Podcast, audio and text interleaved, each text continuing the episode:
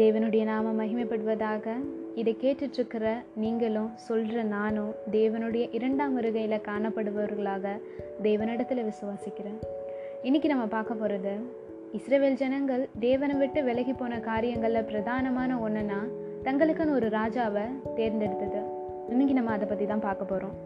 Samuel முதிர் வயதானதுனால தன்னுடைய குமாரரை யோவேல், அபியா இவர்களை இஸ்ரவேலின் மேல் நியாயாதிபதிகளாக வைத்தான். ஆனால் அவனுடைய குமாரர்கள் சாமுவேலை போல இல்லாமல் அவனுடைய வழியில நடவாமல் பொருளாசைக்கு சாய்ந்து பரிதானம் வாங்கி நியாயத்தை புரட்டினார்கள். இதெல்லாம் பார்த்த இஸ்ரவேலுடைய மூப்பர்கள் சாமுவேலிடத்துல சென்று, எங்களை நியாயம் விசாரிக்கிறதற்கு ஒரு ராஜாவை ஏற்படுத்த வேண்டும் என்றார்கள். இந்த வார்த்தை சாமுவேல் கேட்டதும் இது அவனுக்கு தகாததாய் காணப்பட்டது. கர்த்தரை நோக்கி சாமுவேல் விண்ணப்பம் பண்றாரு. ஒன்று சாமுவேல் எட்டாம் அதிகாரம் ஏழாம் வசனத்துல, அப்பொழுது கர்த்தர் சாமுவேலை நோக்கி, ஜனங்கள் உன்னிடத்தில் சொல்வதெல்லாவற்றிலும் அவர்கள் சொல்லை கேள். அவர்கள் உன்னை தள்ளவில்லை, நான் அவர்களை ஆளாதபடிக்கு என்னைத்தான் தள்ளினார்கள். எகிப்தின் அடிமைத்தனத்திலிருந்து அவங்கள மீட்டு கொண்டு வந்து எவ்வளவோ அதிசயங்களை அவங்களை காண செய்து எவ்வளவோ துன்பத்திலிருந்து அவங்களை நீக்கலாக்கி விடுவித்த என்ன மறந்துட்டு வேறே தேவர்களை அவங்க சேவிக்க போனாங்க. அது போல தான் இதுவும், நீ அவங்க சொல்கிறத கேளு, அவங்களுக்கு ஒரு ராஜாவை ஏற்படுத்து அப்படின்னு கர்த்தர் சாமுவேல் இடத்துல சொல்கிறாரு. வேதகமத்தை வாசிக்கும்போது எகிப்தின் ராஜா, பெலிஸ்தரின் ராஜா அப்படின்னு எத்தனையோ நாடுகளை குறித்து ராஜா இருக்கிறத பார்த்துருப்போம். ஆனால் இஸ்ரவேலுக்குன்னு சாமுவேல் காலம் முன்னாடி வரைக்கும் ஒரு ராஜா இருந்ததே கிடையாது. தான் தெரிஞ்சுக்கிட்ட ஜனங்களை தான் தான் ஆளணும், தான் சொல்படி கேட்கணும், தனக்கு பிரியமானவங்களை அந்த ஜனங்களுக்கு அதிபதியாக நிறுத்தி கர்த்தர் அவங்களுடைய ஆளுகையின்படி செய்ய நினச்சார். ஆனால் அந்த ஜனங்கள் மற்ற ஜனங்களை போல் நாங்கள் இருக்கணும் அப்படின்னு ஆசைப்பட்டு தங்களுக்கு ஒரு ராஜாவை தேர்ந்தெடுக்க சொன்னாங்க. அதனால தான் தேவன் சொல்லுவார், அவர்கள் உன்னை தள்ளவில்லை, நான் அவர்களை ஆளாதபடிக்கு என்னைத்தான் தள்ளினார்கள். தேவன் இஸ்ரவேல் ஜனங்களோட பேசும்போது, உங்களுடைய சத்தத்தையே எங்களால் கேட்க முடியல, எங்களுக்கு ரொம்ப பயமாக இருக்கு, நீங்கள் பேச வேண்டாம், மோசையை பேச சொல்லுங்க அப்படின்னு அவருடைய சத்தத்தை கேட்க மறுத்துட்டாங்க. இப்போ தேவன் ஆளுகையை ஏற்றுக்க மறுக்கிறாங்க இஸ்ரவேல் ஜனங்கள். தேவன் சாமுவேல் கிட்ட, இஸ்ரவேல் ஜனங்கள் சொல்கிறபடியாக அவங்களுக்கு ஒரு ராஜாவை ஏற்படுத்து, ஆனால் ராஜாவை குறித்து உனக்கு என்ன அபிப்பிராயம் இருக்கோ அதையும் தெரியப்படுத்து அப்படின்னு சொல்கிறாரு. சாமுவேல் இஸ்ரவேல் ஜனங்கக்கிட்ட வந்து, உங்களுக்கெல்லாம் ஒரு ராஜாவை ஏற்படுத்த சொல்லி சொல்கிறீங்க, ஆனால் அந்த ராஜா எப்படிப்பட்டவன் தெரியுமா? அவனுக்கு நீங்கள் அடிமையாக இருப்பீங்க.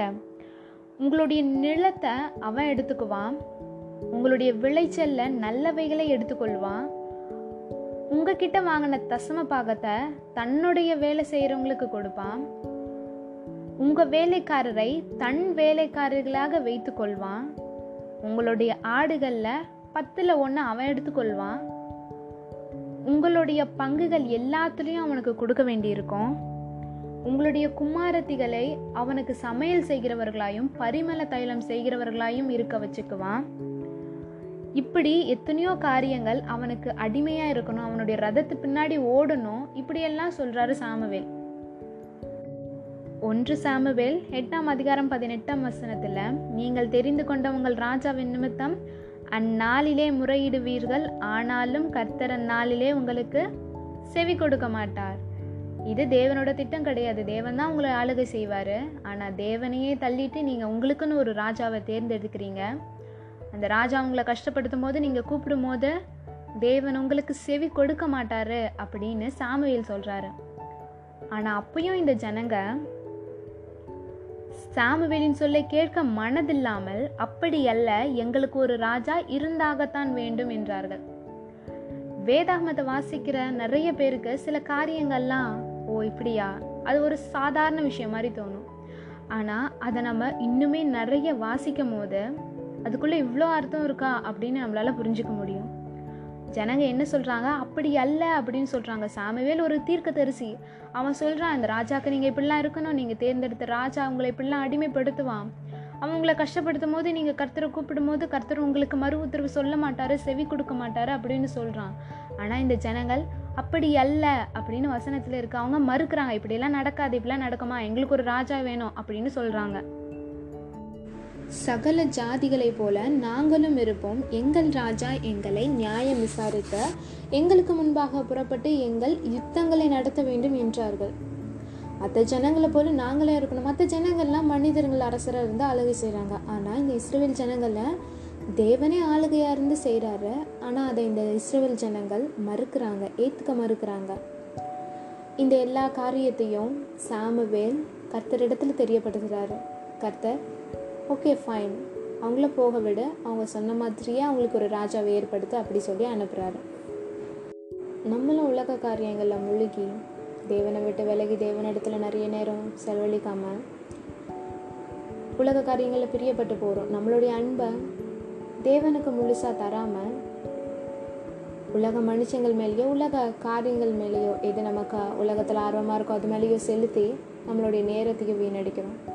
இந்த இஸ்ரவேல் ஜனங்கள் தேவனுடைய சத்தத்தை கேட்க விரும்பல, பயமாக இருக்குன்னு சொல்லி அதை மறுத்துட்டாங்க. தேவனுடைய ஆளுகையை வேண்டாம், மனுஷனை ராஜாவை ஏற்படுத்துங்கன்னு சொல்லி ஆளுகையை மறுத்துட்டாங்க. இப்படி இருக்கிற ஜனங்கள் மேலே தேவன் அவருடைய கோபத்தை காட்டினாலும் அவங்கள ஒருபோதும் கைவிடுறதில்லை. இப்போ இருக்கிற இஸ்ரவேல் ஜனங்க இப்போ இருக்கிற வரைக்கும் நான் என் ஜனத்தை அவங்களுக்கு வாதைகளை உண்டு பண்ணுவேன், அவங்கள அவங்க மேலே கோபமாக இருப்பேன். ஆனால் வேறு யாரும் அவங்க மேலே கை வச்சா நிச்சயம் அவங்கள நிர்மூலமாக்காமல் விட மாட்டார் தேவன். அதுபோல் தான் நம்மளும் நம்ம மேலே கோவப்பட்டாலும் தேவன் நிச்சயம் நம்மளோட வாழ்க்கையை சரி செய்வார். உங்களோட ஃபைனஸ் லவ்வை உலகத்தின் காரியம் மேலே செலுத்தாமல் தேவனுக்கு கொடுங்க. And he will never leave you alone and you will never be mishandled. Fill your mind with God's word and you will have no room for Satan's lies. Thank you. Thanks for listening. God bless you.